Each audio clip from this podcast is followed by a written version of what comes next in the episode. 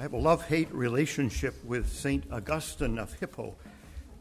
And every time I'm ready to try to surrender to my desire to excuse him from any further participation in my life of devotion to Christ, to my Lord and his Lord, and that desire makes itself known every day. These lines, these phrases, really, this one simple breath, this wisp of a prayer comes to my mind and deters that determination. This is how Augustine penned that prayer. Facisti nos ad te et inquietum est cor nostrum donec requiescat in te. Or to put it another way, you've made us for you, and disquieted is our heart until it rests in you.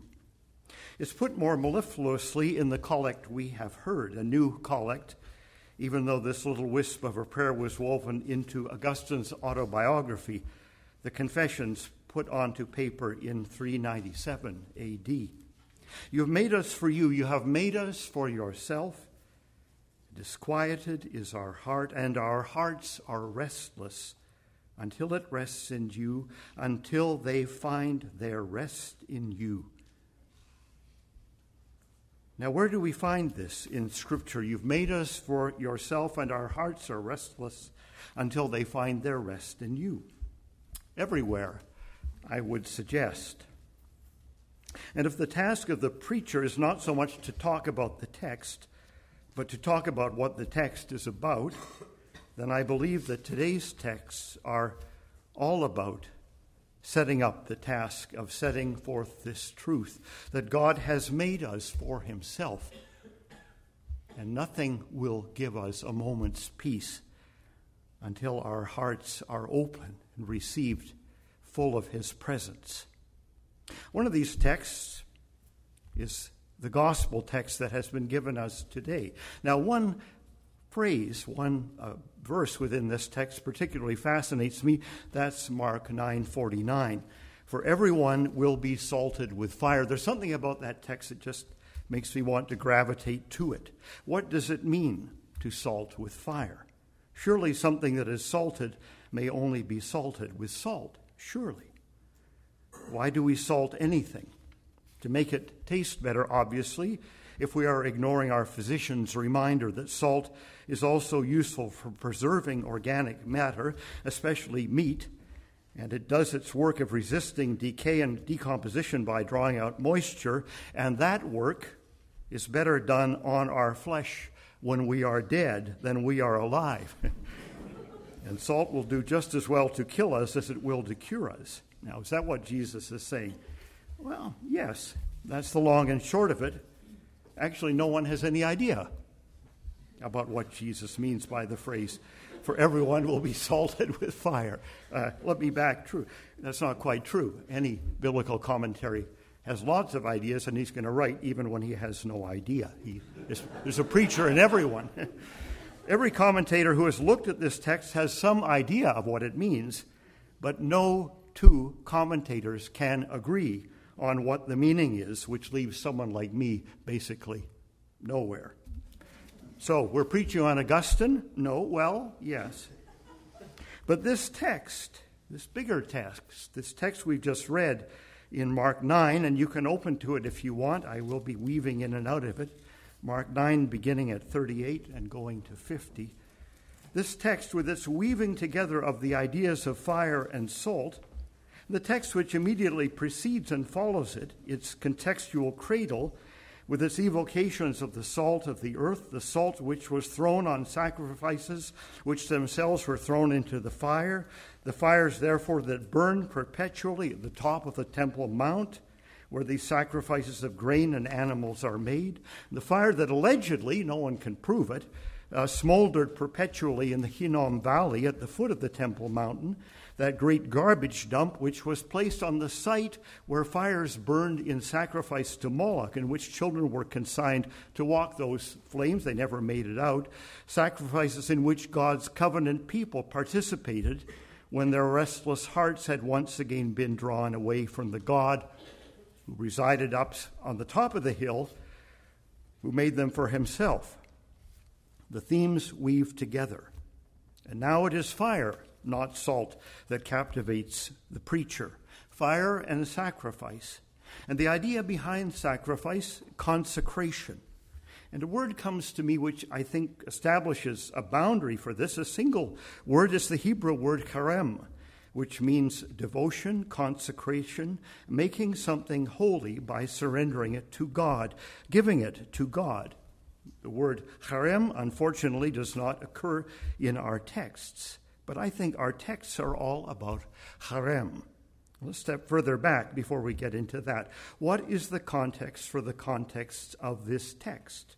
That means what happened last week. Well, I remember Jesus and the disciples, and the disciples are at Jesus asking who is the greatest, not even who is great or who will be great or how do we get to be great.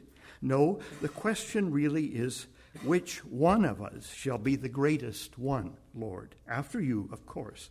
Which one of us will be number two? Which means when you get your palace and your throne and your standing army and the power, prestige, and possessions which come to the Davidic king, which one of us gets first choice of what's left over? Who will be vice president? Who gets secretary of state? And then who gets stuck with secretary of transportation or something like that? Agriculture. No. These are real concerns for the disciples. As they hasten to the glory they anticipate, they stumble over this and over one another. Their hearts are restless.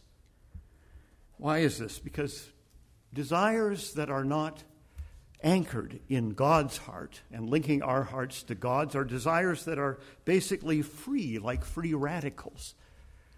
Desire is imitative. We learn to desire from other people. Two kids in a room full of toys will be always fighting over the same toy. It's the law of nature, and the Bible magnificently expounds this story again and again with all the rivalries that come to bear. Somebody has something, but they're not really happy with it unless somebody else wants what they have. And it doesn't matter what that thing is. That's the basis in which our unanchored desire propagates itself and makes us perpetually restless. Something Madison Avenue figured out a long time ago. So the disciples' hearts are restless, they're in competition.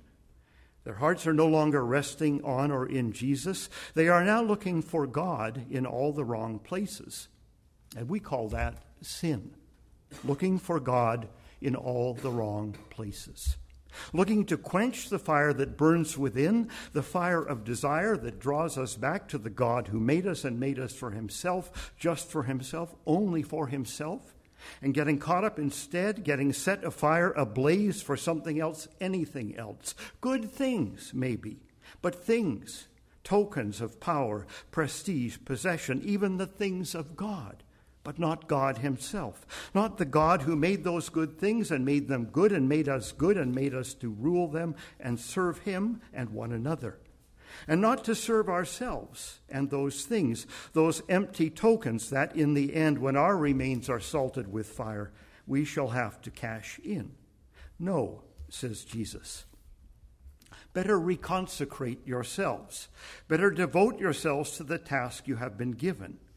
And if your desires are wayward and unruly, as all desire is when it is divested from God and invested in things, and even people can be things, objects to be used in our pursuit of power, prestige, and possessions. When your eye has been drawn, or your hand is outstretched, or your foot has started to lead you there, consecrate them, says Jesus. Reconsecrate your desires. Consign them to the fire or to the sword. Better you do it, or try to, God help you, than that having resisted resisting, your whole being will be tossed on the trash heap to burn forever. The word cherem, consecrate, is a word which is used of the whole concept of consecration as it applies to those things which are deemed useful to God and those things which are not deemed useful. The city of Jericho is an example of cherem. God says, Go into that city and destroy every living thing in it. There is no use in that city for me, for anyone there. So they will be consecrated to me by the sword and by fire. That city is to be burned to nothing because I have no use for those people. Now, that same word expresses the other side of that concept simply consecrating to God that which is useful to God, which will bring him glory. But the message in all this is better you do the consecration than have it done to you. In other words, how do you cut off these arms and feet?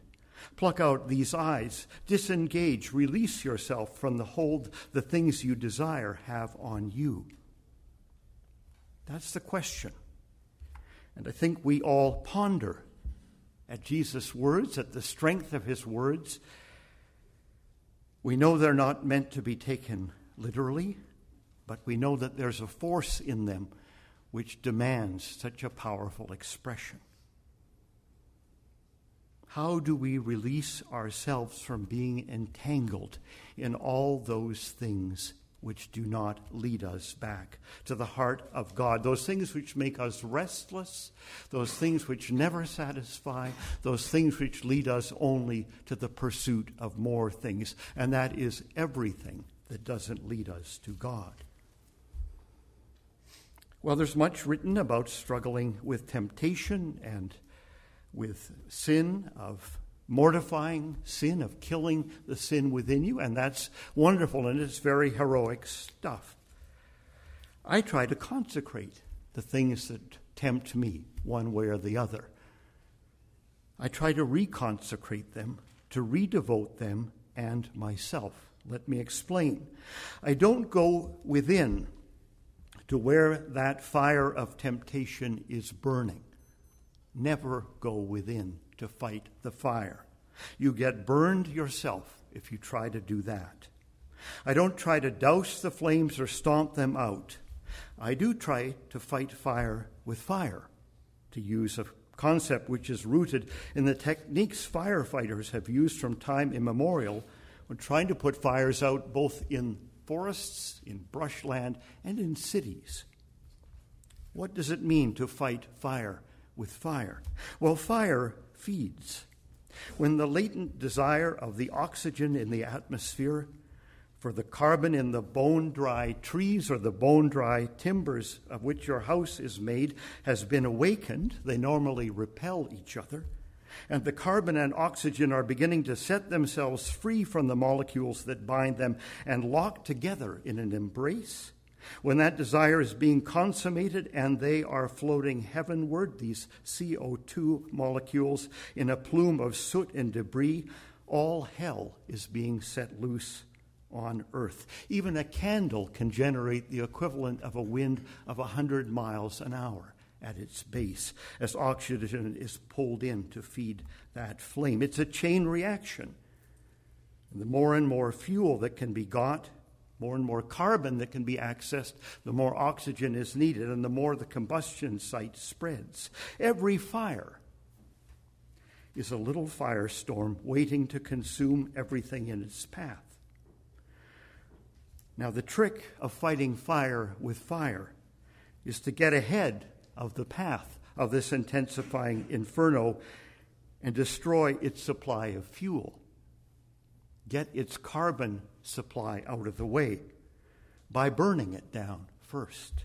Creating a barrier, a bounded place where that fire can't spread and whip up its own firestorm, or hopefully it will blow back if the wind is shifting. A trench or a river will do just fine.